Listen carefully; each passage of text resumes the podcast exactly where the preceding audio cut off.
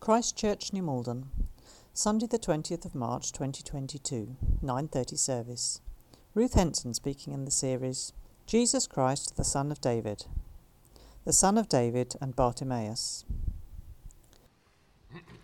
Well, we're continuing our series, as Tim said, focusing on Jesus Christ as the Son of David, with the story from Mark's Gospel of the healing of a blind man named Bartimaeus. He is reduced to begging by the roadside outside one of the city gates in Jericho. When he hears of Jesus passing that way, he cries out for mercy, and Jesus' response is to miraculously restore his sight. Perhaps it's a story we're familiar with, or at any rate, it's an example of Jesus performing a miraculous healing of the sort we're familiar with. But what makes it so significant? We're going to try to find out by considering three questions What's in a name? What do you want me to do for you? And what about us? So, firstly, what's in a name? Do you know the meaning of your name? Perhaps it was the meaning which, at least in part, influenced your choice of your children's names. For the record, Ruth means compassionate and kind, as in the opposite of ruthless, and that provides me with a constant challenge to live up to. As a teacher, it's interesting to see the trends for different names going in and out of fashion.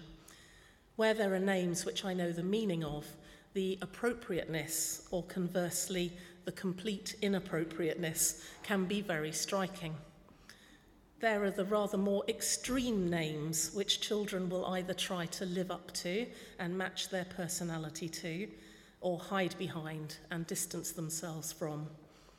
When I was writing this, I immediately remembered a boy called Tiger with a Y, who had clearly made the decision to encapsulate his name and not in a good way. I'm sure every teacher listening has similar examples, and lots of my teacher friends have found their pool of baby names significantly reduced thanks to various options being inextricably linked with pupils they'd rather not have a daily reminder of. But this short story of Jesus' healing of a blind man contains not one, but two significant names or titles. It is rare for those on the receiving end of Jesus' miracles to be named in the Gospels. For example, Mark recounts the healing of another blind man just two chapters earlier in chapter 8, but we hear no mention of the man's name. So that must mean that the name Bartimaeus is somehow significant for it to be remembered and then included. Bar means son of, and Timaeus means honour or honourable. So Bartimaeus' name means son of honour or son of the honourable one. At first glance, this seems rather unfortunate and a definite misnomer, as this man's existence was anything but honourable. As a blind man, the only recourse Bartimaeus had to make ends meet was by begging for money depending on people to take pity on his plight. The cloak he wears, which he could also sit on as he positions himself by the roadside begging, would mark him out as a beggar, one marginalised from society, amongst the lowest of the low. He was also unable to take part in the religious ceremonies and rituals which were necessary to feel accepted and included as a Jew as those who were blind were not permitted to make sacrifices for practical reasons, but also due to their perceived dishonourable status. It was believed in those days that someone suffering a disability such as blindness was bearing the consequence of either their own sinful actions or those of their family in generations beforehand. With the name Bartimaeus signalling an honourable ancestry, the finger would be firmly pointing at Bartimaeus' own sinfulness as the root cause for his infirmity. One thing is for sure by the end of this short story, Bartimaeus' name will seem far more appropriate. Jesus recognizes the worth and honour within the blind beggar, despite outward appearances. He is a child of God, one made in the image of God, worthy of love and mercy. Jesus honours Bartimaeus and his faith, and so chooses to restore him to a place of honour in the eyes of the people. He can move from being excluded to included, marginalised to accepted. He goes from being outside the city gate by the roadside to following Jesus along the road. He was always a son of honour in God's sight, but now that honour will be evident to all as they hear of Jesus' transforming work. So, one significant name or title contained within this short story is Bartimaeus, and the other, unsurprisingly, given our current sermon series, is Son of David. Matthew's Gospel contains more uses of this title, but here, in Mark's Gospel, it is scarcely used. Mark makes far greater use of the titles Son of Man and Son of God. And the two instances in the story of Bartimaeus are the only examples of Jesus being called by the name Son of David in the whole of Mark. Jesus himself discusses the title in chapter 12, and next week we will be considering a passage from chapter 11 where our father David is referred to. But our story today has a unique place in Mark as the only occasion when the title is actually directed at Jesus. So, why is it significant? And why is it only used at this point in Mark's Gospel? As we've already seen in this series, the title Son of David is significant because it is a messianic title. God's promised king, the Messiah, the Christ, was foretold to be of the line of David, the seed of David, great David's greater son. So when Jesus is addressed as the Son of David, the speaker is not merely accepting his genealogy and heritage, they are recognizing Jesus as the fulfillment of prophecy, the long awaited Messiah. Now, as Jesus is on his final journey to Jerusalem, preparing to make the ultimate sacrifice, Mark includes Bartimaeus' use of the title Son of David wanting his readers to understand the significance both of what Bartimaeus has recognized about Jesus and also what this means for the coming days ahead. We don't get to learn how Bartimaeus has reached his conclusion that Jesus is the Messiah. Without the sense of sight, his other senses would have been heightened, and we can suppose that from his vantage point by the road at the gate of the city, he would have heard so much talk about the amazing miracles and revolutionary teachings of Jesus that he has come to the belief that this man must be God's promised king. Maybe, like others, he is expecting Jesus to be a warrior king who will overthrow the Romans. That's another detail we're not given. But he certainly also recognizes Jesus' mission to transform lives personally which encourages him to cry out to the Son of David for mercy. It is significant to note that Bartimaeus, with his sight restored, continues along the road with Jesus. In many earlier miracles, the point is made that Jesus does not allow those who have been healed to join him, and sometimes even asks them to keep quiet about what has happened to them. But this formerly blind beggar, who has had the eyes of his heart opened to recognize Jesus as the Messiah, is not sent away. Now is the time for Jesus to fulfill his messianic calling as he enters Jerusalem on a donkey and is led like a lamb to the slaughter. So there is no longer the need to keep his mission under wraps. Having seen the significance of the names in this story, Let's move on to our second question What do you want me to do for you? When Jesus hears Bartimaeus' persistent cry for mercy, he asks for him to be summoned. Jesus would have known exactly what the man wanted and needed him to do without questioning him. But he makes a point to ask him, What do you want me to do for you? He doesn't just launch into a miracle without warning, he establishes a human connection with Bartimaeus and asks him to vocalize the yearning that he has. But I think there's another reason why Jesus asked this question, specifically worded as it is. In our reading, we heard the preceding verses to our little story, where Jesus predicts his death to his disciples as they start on their way to Jerusalem. James and John then take Jesus aside and ask to make a request. Jesus responds to them by asking that same question, later to be asked of Bartimaeus What do you want me to do for you?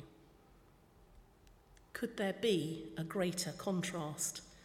These two disciples of Jesus, who have spent so much time with him and should understand his priorities and purposes, having just heard their Lord predict his imminent death, decide the appropriate request is to bagsy the VIP seating either side of Jesus in glory.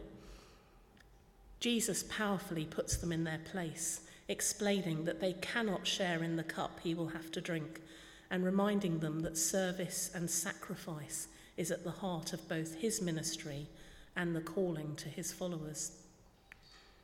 Conversely, Bartimaeus, who has never met Jesus until the very moment he is asked this question, has a far clearer and deeper grasp of, Jesus, of who Jesus is and what his ministry and mission are focused on. His request to Jesus is, I want to see. And physically, his eyes do need opening. But spiritually, his eyes have already been opened to the truth about Jesus, the Son of David, God's Messiah. And now, as his physical eyes are also opened, the first things he will be privileged to see are the events leading up to the first Easter as he journeys with his Messiah to Jerusalem. Jesus wants to ask us the same question What do you want me to do for you? How often do we respond in the style of James and John, seeking material benefit, glory, and recognition, finding our worth in popularity or how liked our posts are on social media?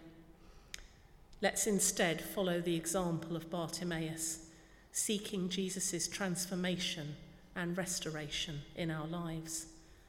And let's ask him to help us to see, to see the world and those around us with his eyes, recognizing the honour of everyone created in God's image and wanting to play our part in bringing healing, transformation, and restoration. And that brings us perfectly to our final question what about us? As we've just started to see, there's plenty we can learn from Bartimaeus, although his story is such a short one. The first thing to notice is that he won't let anything stand in the way of encountering Jesus. He shouts with persistence until he gets Jesus' attention, and he won't be put off by anyone else ignoring the opposition he faces in his determination to receive God's mercy? Do we allow the stumbling blocks which life throws in our way or the ill opinion of others to bar us from encountering God's grace, mercy, and restoration in our lives? Do we let what others might say or think stop us from meeting with and receiving from Jesus. May we learn from Bartimaeus and cry out all the louder when opposition comes. Did you notice a little detail when Bartimaeus is summoned to Jesus? Mark tells us that he threw his cloak aside. That might sound insignificant, But for a blind beggar, this was a very big deal. The cloak was a symbol of their disability, rather like a white stick or a guide dog today. As I already mentioned, the cloak, which the beggar would wear when walking, but sit on when begging, was a sign of their status and their dependency on the handouts of others. With the cloak, they could claim a prime position by a city gate to try to receive as many gifts as possible.